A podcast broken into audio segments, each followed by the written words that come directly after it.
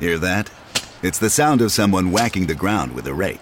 Specifically, they're beating around the bush, which we've done enough of in this ad too, so let's get right to it.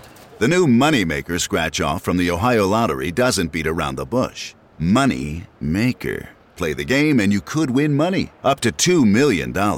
With more than 88 million in prizes ranging from 50 to $500, Moneymaker cuts right to the cash. Lottery players are subject to Ohio laws and commission regulations. Play responsibly. There's a new class of blockbuster drugs. Drugs like Ozempic.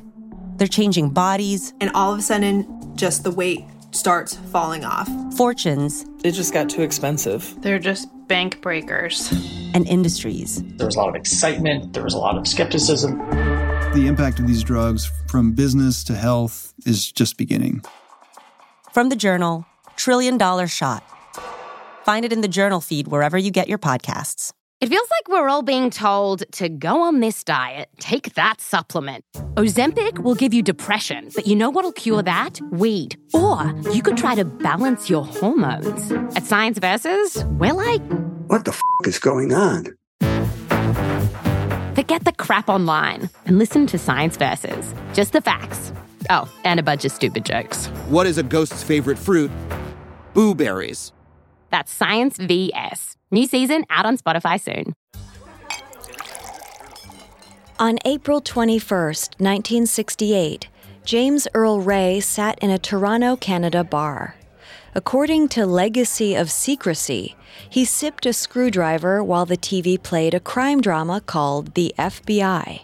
Every fictional episode of the FBI ended with the host showing a picture of a real wanted criminal and a call for the public to report any information regarding the case. At the end of that night's episode, the star of the series, Efrem Zimbalist Jr., announced a new addition to the FBI's 10 Most Wanted list. James Earl Ray's photo appeared on the screen. Sitting in that bar in Toronto, Ray wondered how many people recognized him.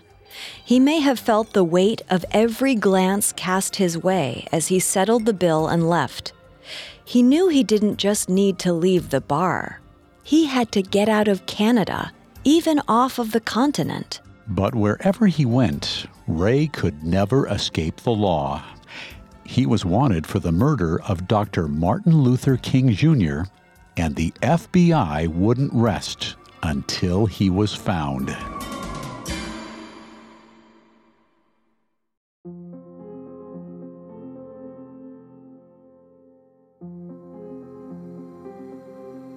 One death can change the world. At least that's what assassins believe. Welcome to Assassinations, a Parcast original. Every Monday, we examine the famous assassins of history and the men and women who were assassinated. I'm your host, Bill Thomas. And I'm your host, Kate Leonard. Today, we're looking at James Earl Ray, who in 1969 confessed to killing civil rights leader Martin Luther King Jr. Mere days later, he recanted his confession, launching a slew of conspiracy theories that persist to this day. This episode is part of Parcast's Summer of 69 event. July 22nd through August 9th, all your favorite Parcast shows are teaming up to commemorate the 50th anniversary of a landmark summer in American history, the summer of 1969. From the Manson murders to the moon landing, we're diving deep into the summer America hit a boiling point with 23 special episodes across 16 different Parcast originals. We'll be digging into Muhammad Ali's ban from the boxing ring, a wide reaching LSD cult, and rumors of a Kennedy family cover up. You can find these specials and more all on our new Parcast Presents feed on Spotify or anywhere else you listen to podcasts. At Parcast, we're grateful for you, our listeners. You allow us to do what we love. Let us know how we're doing. Reach out on Facebook and Instagram at Parcast and Twitter at Parcast Network. Several of you have asked how to help us. If you enjoyed today's episode, the best way to help is to leave a five star review wherever you're listening. It really does help. November 22, 1963, was a great tragedy for those who advocated for civil rights. No one could have anticipated that such a great man or a great leader could be struck down by an assassin's bullet. Conspiracy theories would swirl in the coming days, but in the first hours after two bullets ripped through President John F. Kennedy in Dealey Plaza in Dallas, Texas, the American public sat in stunned silence. One member of that public was Dr. Martin Luther King Jr. King was at his home in Atlanta, Georgia, with his wife, Coretta Scott King, when they saw the coverage of Kennedy's assassination on television.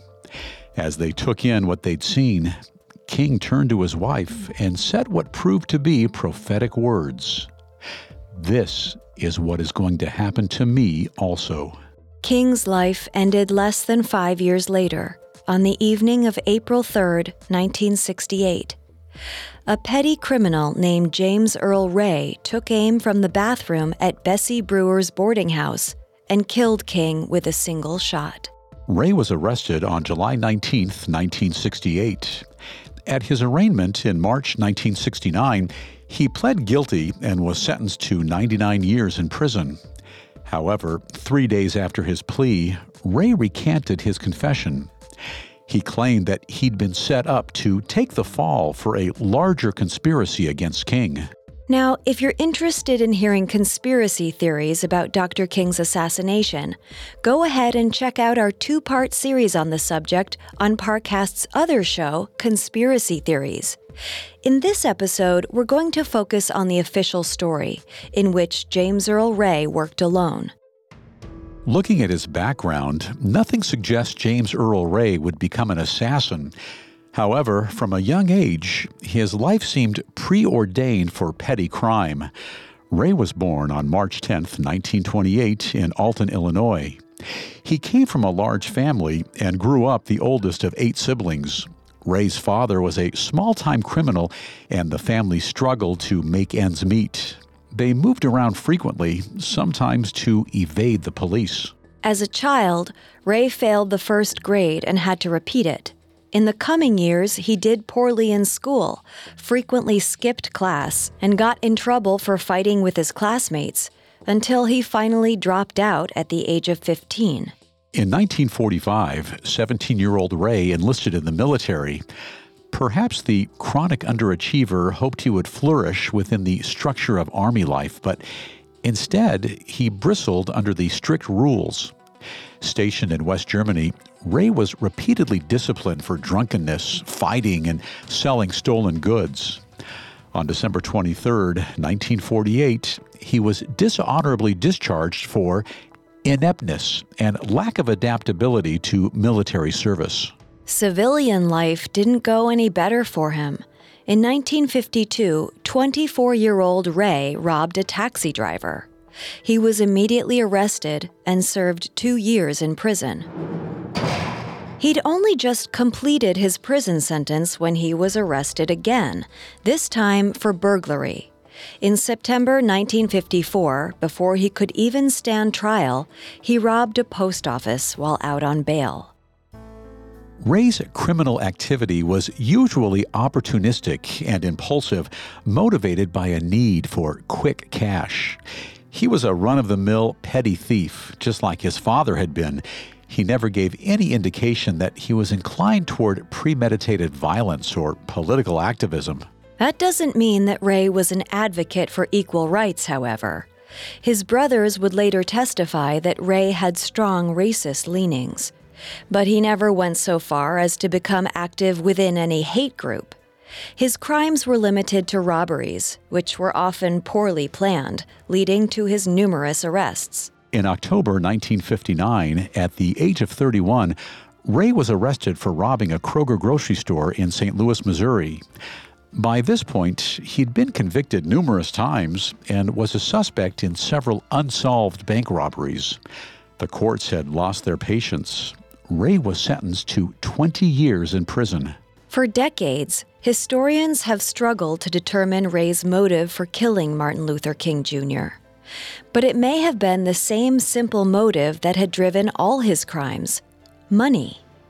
During his time in prison, it's likely Ray heard rumors that white supremacist groups were offering bounties to anyone who could silence Martin Luther King Jr. Whether those bounties actually existed is up for debate, but the rumor was widely circulated throughout the 60s. He may have been tempted by the thought of that payout, or he may have just been tired of sitting around behind bars. But in April 1967, eight years into his 20 year sentence, Ray decided it was time to get out. The Missouri State Penitentiary had a bakery where they prepared bread for all the inmates. Before his escape, Ray stashed a change of clothes in the bread room, a white shirt, and a pair of prison pants he'd dyed solid black with stencil ink. With the help of a few other inmates, Ray snuck into the bakery, changed his clothes, and hid inside a bread box. Four feet tall and three feet wide and deep, the box was large enough for Ray to fit, but he had to crouch. It was not comfortable. Ray's accomplices closed his box, then loaded it onto a truck with the boxes containing actual loaves of bread. Ray rode the bread truck out of the prison gates, stayed on board for several blocks, then jumped out the back of the truck near the Missouri River Bridge. The driver didn't even see him. For nearly a week, Ray lay low, hiding in whatever shelter he could find during the day and walking all night. He feared that a manhunt may catch up to him any day, but he may have overestimated how much attention his escape would get.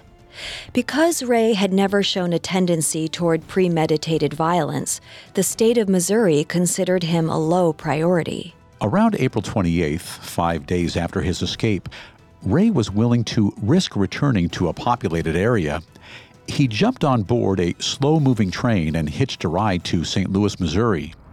His life on the run had begun.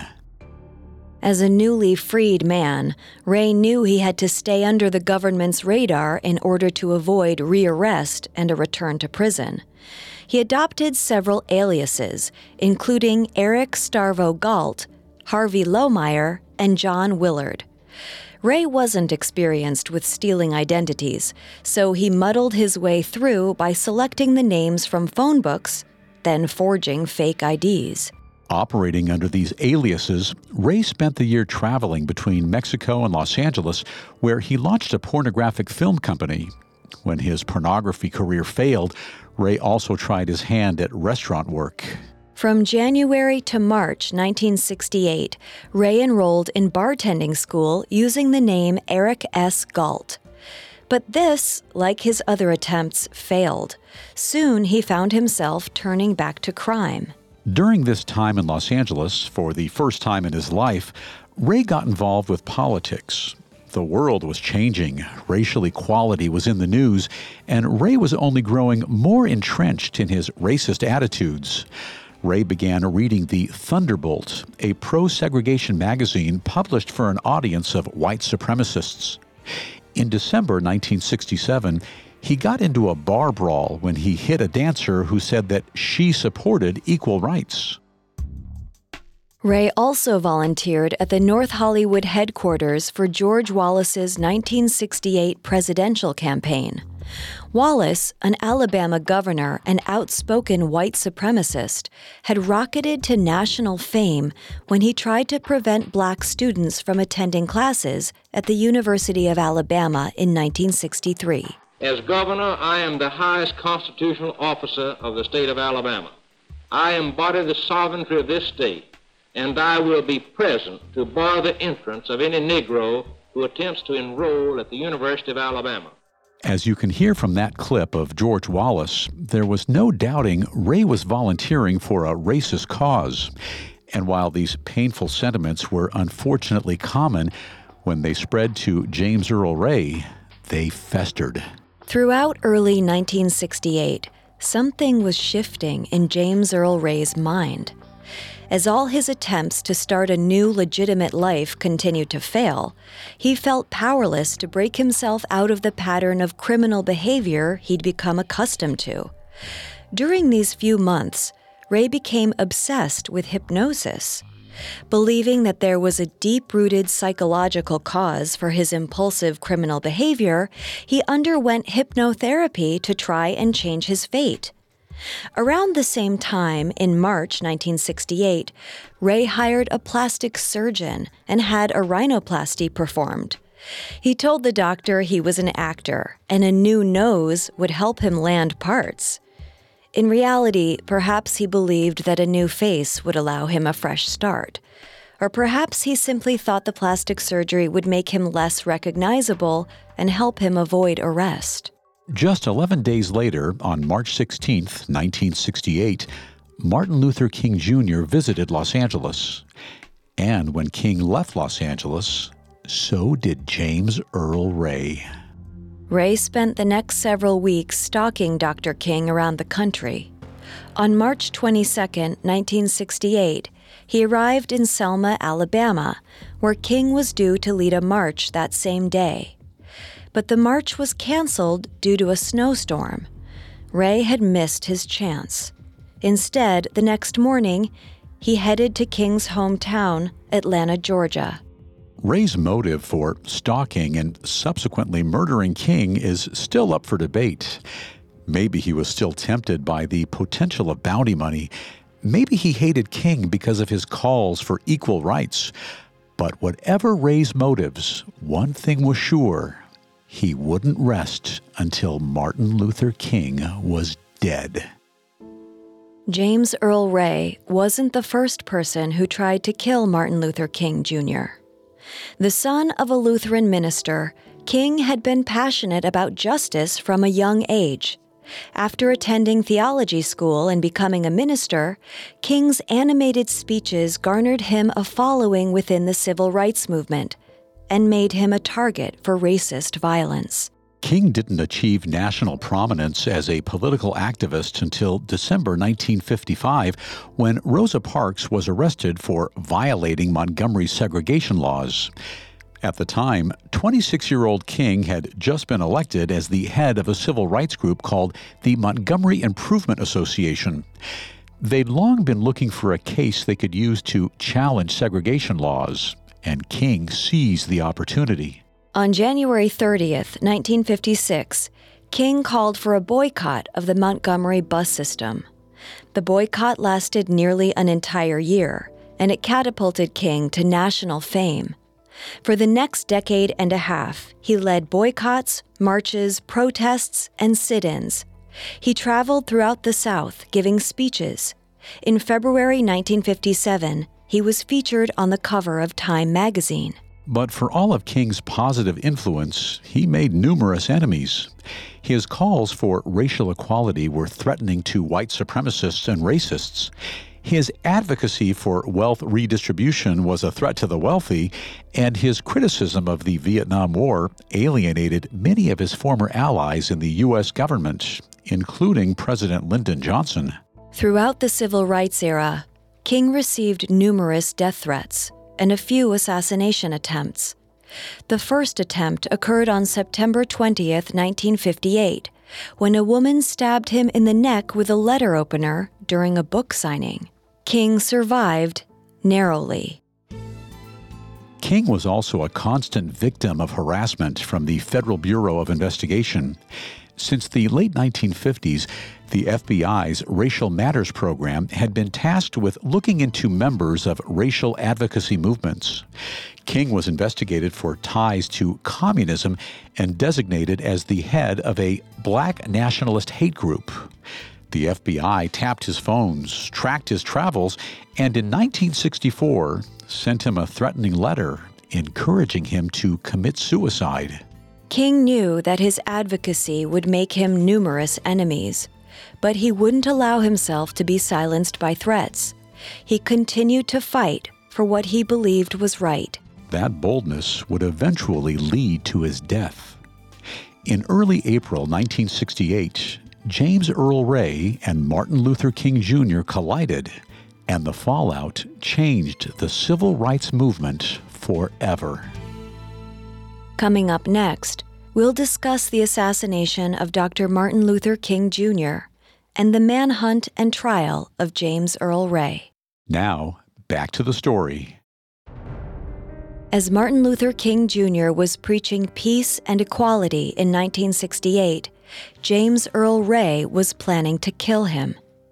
Even to this day, it's unclear when or why James Earl Ray decided to assassinate King.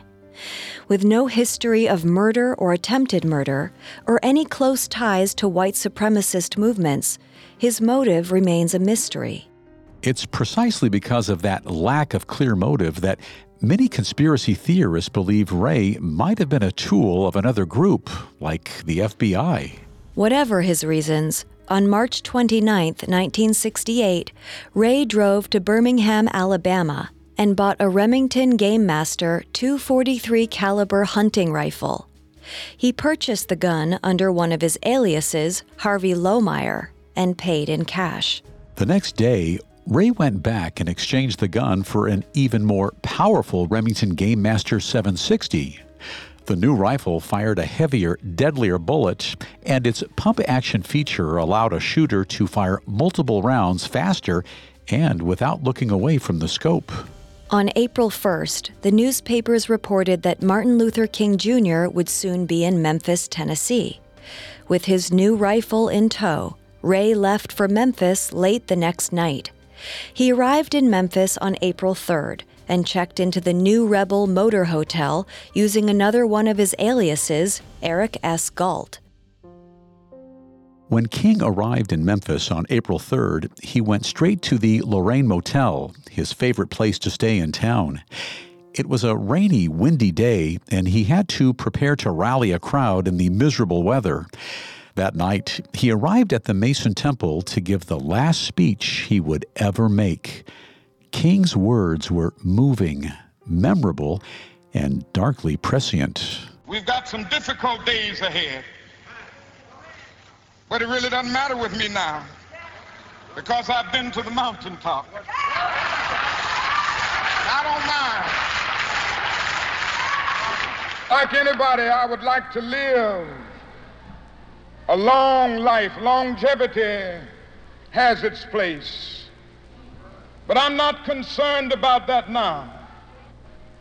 I just want to do God's will. I've seen the promised land. I may not get there with you, but I want you to know tonight that we as a people will get to the promised land. The next day, James Earl Ray checked the newspaper and found photographs of King coming and going from his hotel room. He now knew exactly where King was staying, including his room number. The only entrance to King's room was via a balcony, which meant he would be exposed every time he entered or exited his room. It was the perfect place to strike. April 4th, 1968, began as a quiet day for Martin Luther King. He didn't have any speeches or interviews scheduled that day, but hoped to hold a march on the coming Monday, April 8th. A judge had placed an injunction against the march, and for much of the day, King waited for news from his colleague who was at the courthouse attempting to get the injunction lifted. At 3 p.m., Ray checked out of his room at the New Rebel Motor Hotel and relocated to Bessie Brewer's rooming house, directly across the street from King's room at the Lorraine Motel. The first room he was shown into didn't face the Lorraine. Ray rejected the room and insisted on seeing another. The next room had a clear, unobstructed view of King's balcony, but at an angle that would be difficult for aiming a gun. But Ray couldn't push his luck any further. He accepted the room and checked in under the name John Willard. Ray's room didn't have its own bathroom. Instead, he had access to a restroom down the hall that was shared with the other rooms on the floor. When Ray went to the bathroom, he realized that if he stood in the bathtub, the restroom window gave him a direct line to the exterior balcony of King's room across the street. Ray couldn't spend all day in the bathroom. Another guest would notice his extended occupancy and complain. Instead, he would stay in his room watching King's room from his own window. When he saw King come or leave, he would grab his gun and run down the hallway to the bathroom. If the bathroom was unoccupied, and if King hadn't already moved out of range by then, Ray would act immediately. For the rest of the afternoon, King took phone calls and meetings in his room until 5:50 p.m., when his associate arrived and announced that the judge had lifted the injunction. The march could go on as planned. For a short while, King celebrated the good news with his friends and colleagues. King had plans to join another minister for dinner that night, but he was running late due to all the meetings and phone calls he'd had to make that afternoon. Even once King was ready to go, his friend Ralph Abernathy said he needed a little more time. Finally, at 6:01 p.m., King's patience was waning. He offered to give Abernathy his privacy and stepped outside to wait. Across the street, James Earl Ray saw King emerge from his room and stand out on the balcony in full view. Gun in hand, Ray ran from his room to the bathroom. He locked the door and stepped into the bathtub. Out on the balcony, King joked with Abernathy and other members of his entourage inside. Even though they were running late, he was in a good mood. He looked down to greet a friend passing on the street below. Inside the hotel room, Abernathy heard what he thought sounded like a car backfiring. He glanced out the door. King lay sprawled on the ground. The sound wasn't a car, it was a single fatal gunshot. Abernathy ran to his friend's side, horrified by how much blood already pooled around him. Abernathy held King in his arms and tried to comfort him as he faded from consciousness. He repeated, It's all right. Don't worry. This is Ralph. This is Ralph. Across the street, Ray fled Bessie Brewer's rooming house. Numerous witnesses saw him running from the scene of the crime with what appeared to be a gun wrapped in a blanket. That gun was both bulky and incriminating. Ray decided to ditch the evidence, leaving it on the street corner in plain sight. Free of the weapon, Ray rushed to his white Mustang and sped away. At 6:10 p.m., less than 10 minutes after King was shot, an ambulance arrived at the Lorraine Motel. Just four minutes later, the ambulance delivered King to St. Joseph's Hospital. He was unconscious but still alive. The emergency room doctors rushed him into surgery, but the damage from the gunshot was too severe. At 7:05 p.m., he was pronounced dead. Immediately after the shooting, the Lorraine Motel became a major crime scene. Police and detectives swarmed the area, gathering evidence and interviewing witnesses. They soon learned about the man who'd been spotted fleeing the rooming house and driving away in a white Mustang. Police found the abandoned gun at 6:16 p.m., mere minutes after their arrival. When they checked purchase records, they found the name Ray had used to purchase the weapon, Harvey Lohmeyer. With that name in hand, the FBI began what was at that time the most expensive manhunt in United States history. Soon, they learned the name of the man who had rented the room at Bessie Brewer's rooming house, John Willard. At that point, the FBI thought that Willard and Lohmeyer were separate individuals, and King had been the victim of a conspiracy. While the FBI searched for the elusive killers, James Earl Ray kept driving. He didn't stop until he reached Atlanta the next morning, April 5th at 6 a.m. The drive took longer than it normally would have because Ray took side streets and drove under the speed limit in an effort to avoid notice. He abandoned his white Mustang in Atlanta.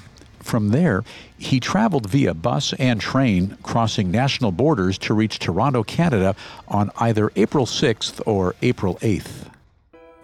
While in Canada, Ray operated under yet another alias, Paul Bridgman. For several weeks, he remained in Toronto, trying to acquire a passport under his false name. Unfortunately for Ray, the real Paul Bridgman had requested a passport recently, which led to a delay. Ray finally received his false passport in mid April, and on April 16th, Ray, as Bridgman, purchased round trip airplane tickets to London. He had no intention of coming back, but a round trip ticket was cheaper than a single flight. Just days later, on April 19th, the FBI was able to match the numerous fingerprints left at the scene of King's murder to James Earl Ray's prison records. They realized Lohmeyer and Galt were both aliases of the same individual. Days after making this discovery, the FBI put out a call for James Earl Ray's arrest.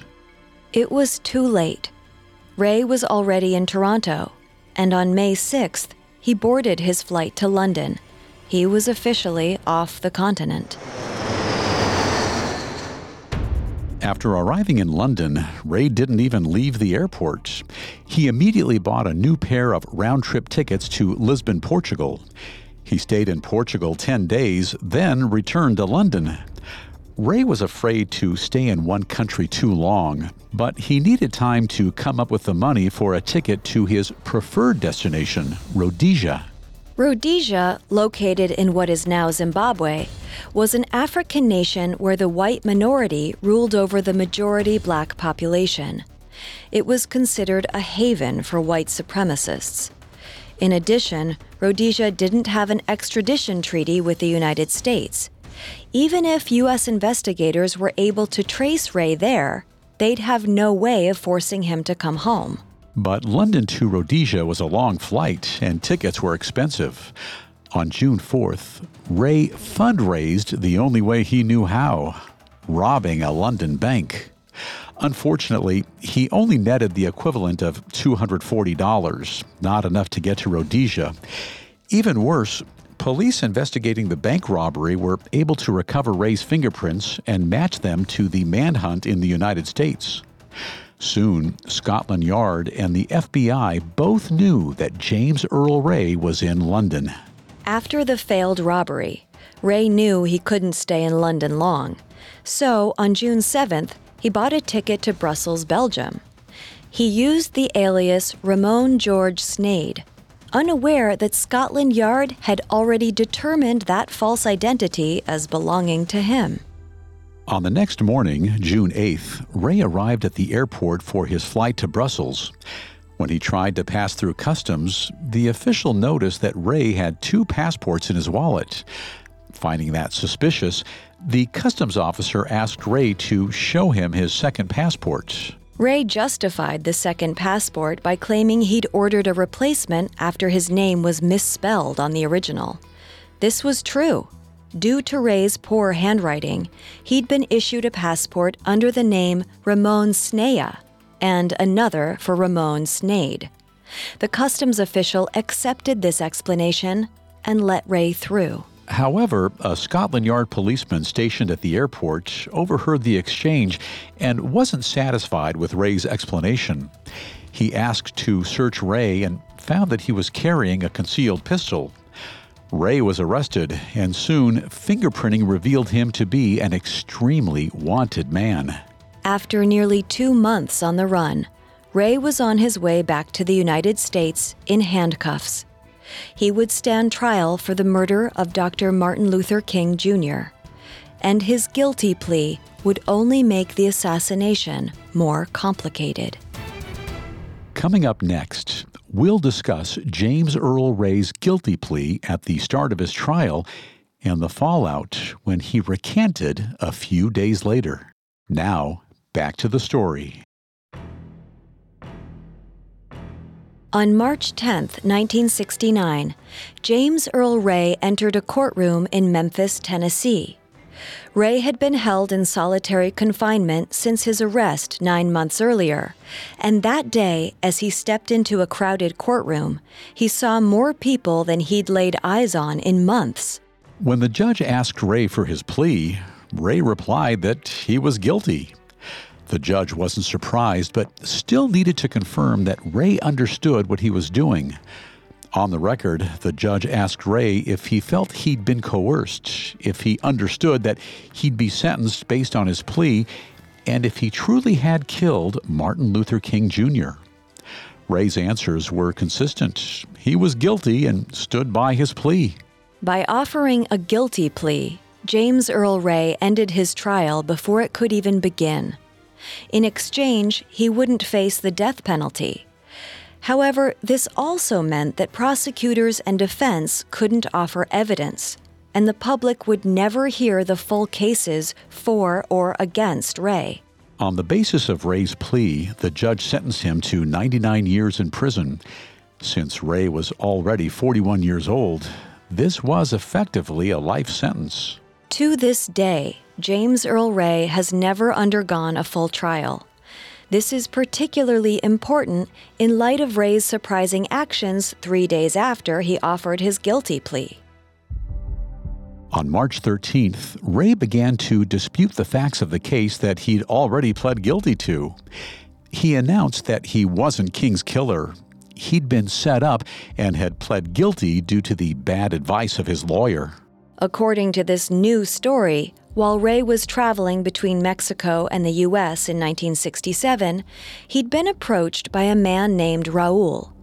Raul was a member of a conspiracy possibly operating under the direction of the FBI or a white supremacist hate group committed to killing Dr. Martin Luther King Jr. According to Ray, Raul had given him instructions that, in hindsight, were designed to set him up as a patsy. He'd bought the gun on Raul's instruction. He'd checked into Bessie Brewer's rooming house because Raul had told him to. At the time of King's assassination, Ray had been on the other side of the city having his car repaired while the real assassin fired the rifle.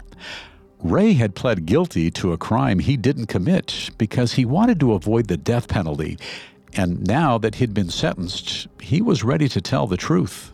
Ray's pronouncement proved divisive.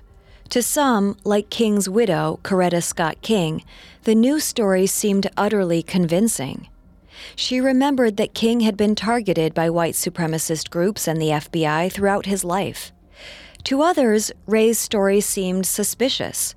Of course, he would renounce his guilty plea while facing the possibility of life in prison. Within weeks, journalists and police began to investigate Ray's claims. It proved a difficult task. During his imprisonment, Ray identified over 20 different individuals as the mysterious Raul, including Louisiana State Trooper Raul Esquivel and Baton Rouge deputy Herman Thompson. All of the accused men were able to provide alibis for the days and times Ray claimed to meet with them. Many people resolved that Raul didn't actually exist. However, Ray was never given a trial after his initial guilty plea. The question of how strong the evidence against him was has been up for debate for the half century since King's death. Guilty or innocent, Ray was unwilling to spend the remainder of his life in prison. He attempted to escape from Brushy Mountain Prison in Nashville, Tennessee twice before he finally breached the walls on his third try. On June 10, 1977, after eight years behind bars, Ray led a band of six other convicts into the prison yard during evening recreation time. They laid a ladder they'd fashioned out of wire against the fence, climbed over, and escaped. Guards immediately spotted the inmates and opened fire. One escapee was injured, but Ray and five others successfully escaped. For days, Tennessee police searched for Ray and the other convicts. They used bloodhounds to sniff out the trail, and by early the next week, Ray and all the other escapees were found and returned to prison. Ray's only hope of getting out for good was a new trial. In 1975, a series of leaks and scandals revealed abuses of power within the FBI and CIA, including the FBI's harassment of Dr. King. As public distrust of the government eroded, in 1976, the U.S. House Committee on Assassinations opened an investigation into the assassinations of President John F. Kennedy and Martin Luther King Jr. In 1978, James Earl Ray testified before the House Committee. He repeated his story about Raoul and continued to claim his own innocence. After a year of hearing testimony and gathering evidence, the U.S. House Committee on Assassinations revealed their findings. There was no evidence that Raoul existed, but they did find compelling evidence of a larger conspiracy to assassinate Martin Luther King Jr. The committee cited Ray's sudden shift to political activity in 1967 and his inexplicable trip to New Orleans the same year, both of which suggested he may have been recruited into a conspiracy around this time. Additionally, they found that Ray's purchase of a gun, subsequent return, and purchase of a more powerful rifle was evidence that someone had advised him on which weapon to purchase. Most compelling of all, however, the committee closely tracked Ray's income and spending from the day of his escape from Missouri State Penitentiary in 1967 until his arrest in June of 1968. During that year, Ray only reported $664.34 in income from legitimate work, but he spent roughly $9,000, worth close to $70,000 today, adjusting for inflation. The most logical explanation was that the rest of his money was earned through criminal activity. And given Ray's relatively unsuccessful record as a petty thief and burglar, it was hard to believe he made that kind of money on his own. The committee concluded that Ray was most likely involved in a larger criminal enterprise, perhaps one that had hired him to kill Martin Luther King. The committee's fines caused a stir, but they weren't the same thing as a retrial. Their findings had no bearing on Ray's prison sentence. Almost two decades after the House committee released their findings, Ray found an unexpected ally. On March 28, 1997, Martin Luther King Jr.'s youngest son, Dexter King, visited Ray in prison. During this meeting, Dexter asked Ray about the assassination. I just want to ask you, for the record, um, did you kill my father? No, no, I didn't. This is a rather amazing meeting. Here's the man who's accused of killing Martin Luther King Jr. in Memphis in 1968, sitting down with this man's son. And at the conclusion of the meeting, Dexter King is saying, I believe and my family believes that this man is innocent. After this meeting, Dexter King served as a champion for James Earl Ray's case. The younger King was instrumental in advocating for a retrial and giving Ray the opportunity to clear his name. It shocked the civil rights community to see Dexter King advocating for the man who had confessed to killing his father.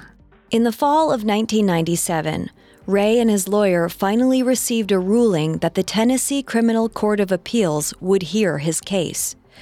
Unfortunately, Ray's youth spent heavily drinking had caught up with him.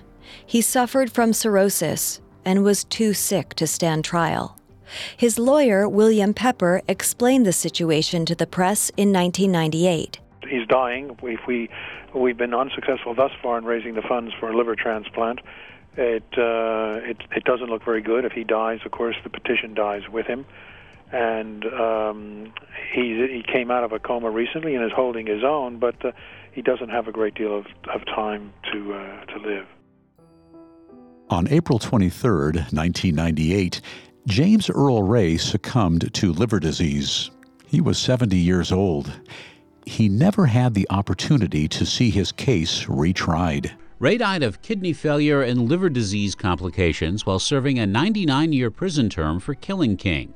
While Ray confessed following the 1968 assassination, he recanted shortly after, but Ray never got the trial that he'd sought for years. The King family believes Ray was innocent. Other civil rights leaders have their doubts, including the Reverend Jesse Jackson. I do hope that our government will leave no stone unturned. The Justice Department says it will continue its review of the King assassination despite the death of his confessed killer. Now that the accused and confessed assassin was deceased, there was no reason for the government to pursue a retrial. But to this day, a lot of debate still swirls about whether James Earl Ray really acted alone when he killed Dr. King. Although King's life was cut short, his legacy lived on after him. A week after his death, on April 11, 1968, President Lyndon Johnson signed the Civil Rights Act of 1968 into law. After his death, King's widow, Coretta Scott King, became a new spokesperson for racial equality, as did King's friend Ralph Abernathy, who had been an advisor prior to King's death. As King's children matured into adulthood, they too assumed his mantle. In the years and decades after King's death, the controversial political leader became a national hero. This is partially due to changing attitudes about civil rights and racial equality, but also because King's premature death turned him into a martyr. He became remembered primarily for his nonviolent policies and famous speeches, while his more controversial attitudes were played down. As political scientist Jeanne Theoharis explained, quote, what a martyred king allows is to sand off what makes us uncomfortable, have him be the dream guy. It places him safely in the distant past. Martin Luther King Jr. was only 39 years old when he died. If he hadn't been assassinated, he could have lived to see his 90th birthday in January 2019. If James Earl Ray hadn't shot King, the course of the following decades might have been very different. After achieving prominence as an advocate for racial equality, King began to turn to other issues like anti war and economic rights advocacy. Today, King is known as a great fighter for black rights, but if he'd had more time to fight for his other key issues, we might also remember him as an advocate for peace or workers' rights. Just a few months before his death, King announced he wanted to launch a Poor People's Campaign, and he planned to stage a march and issue an Economic Bill of Rights in May of 1968. He died before he could see these plans through, but had he survived, he may have pushed for the same level of economic reforms that he'd already achieved on racial equality issues. On the civil rights front, King's death served as a flashpoint in the movement. The night of his death, riots broke out in cities throughout the United States. The National Guard had to intervene in Wilmington, Delaware, and guardsmen continued to occupy the city for a full year after the riots concluded. However, the same night King died, Bob Moore of the Student Nonviolent Coordinating Committee noted that the group published 50,000 flyers using King's assassination as a call to peaceful action and organization. In death, King became a symbol both for nonviolent protesters as well as for more militant movements. We can't ignore how controversial King was during his life. In 1966, polls revealed that twice as many people disapproved of King as admired him. But by the 1990s, King was an uncontroversial and widely admired figure. As we noted, changing attitudes on racial equality played a part in this shift, but if King had never been assassinated, he wouldn't have been venerated as a martyr. Instead, he may have continued to be perceived by many as controversial, confrontational, and discomforting. It's possible that, like his fellow civil rights activist Jesse Jackson, Dr. King may have at some point run for the presidency. It's debatable whether he would have been able to secure a major party's nomination or even a win, but a Martin Luther King Jr. presidency would certainly have changed the shape of American politics and policy. It's important to remember that King didn't work alone while he was alive. He collaborated closely with other civil rights activists who continued his work after he died. While it may be tempting to imagine that King would have single handedly changed the course of racial politics in the United States, it's likely that he would have continued to face the same challenges and roadblocks that Coretta Scott King and Ralph Abernathy grappled with after his death. When he died, his colleagues lost an important voice, but continued their fight. And that fight continues to this day. While Martin Luther King may be gone, his ideals continue to live on in the ongoing battles for racial and economic equality.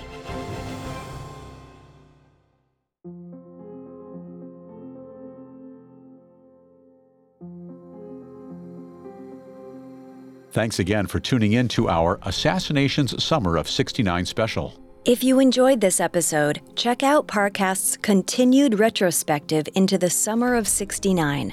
From July 22nd through August 9th, the Summer of 69 will feature 23 special episodes across 16 different podcasts covering everything from Vietnam War protests to the Zodiac Killer. We'll be back with a new episode of Assassinations next week. If you're interested in learning more about the summer of 69, be sure to check out our new Parcast Presents feed on Spotify or anywhere else you listen to podcasts. Several of you have asked how to help us. If you enjoy the show, the best way to help us is to leave a five star review. And don't forget to follow us on Facebook and Instagram at Parcast and Twitter at Parcast Network. We'll see you next time. Assassinations was created by Max Cutler, is a production of Cutler Media, and is part of the Parcast Network. It is produced by Max and Ron Cutler, sound design by Dick Schroeder, with production assistance by Ron Shapiro, Maggie Admire, and Freddie Beckley.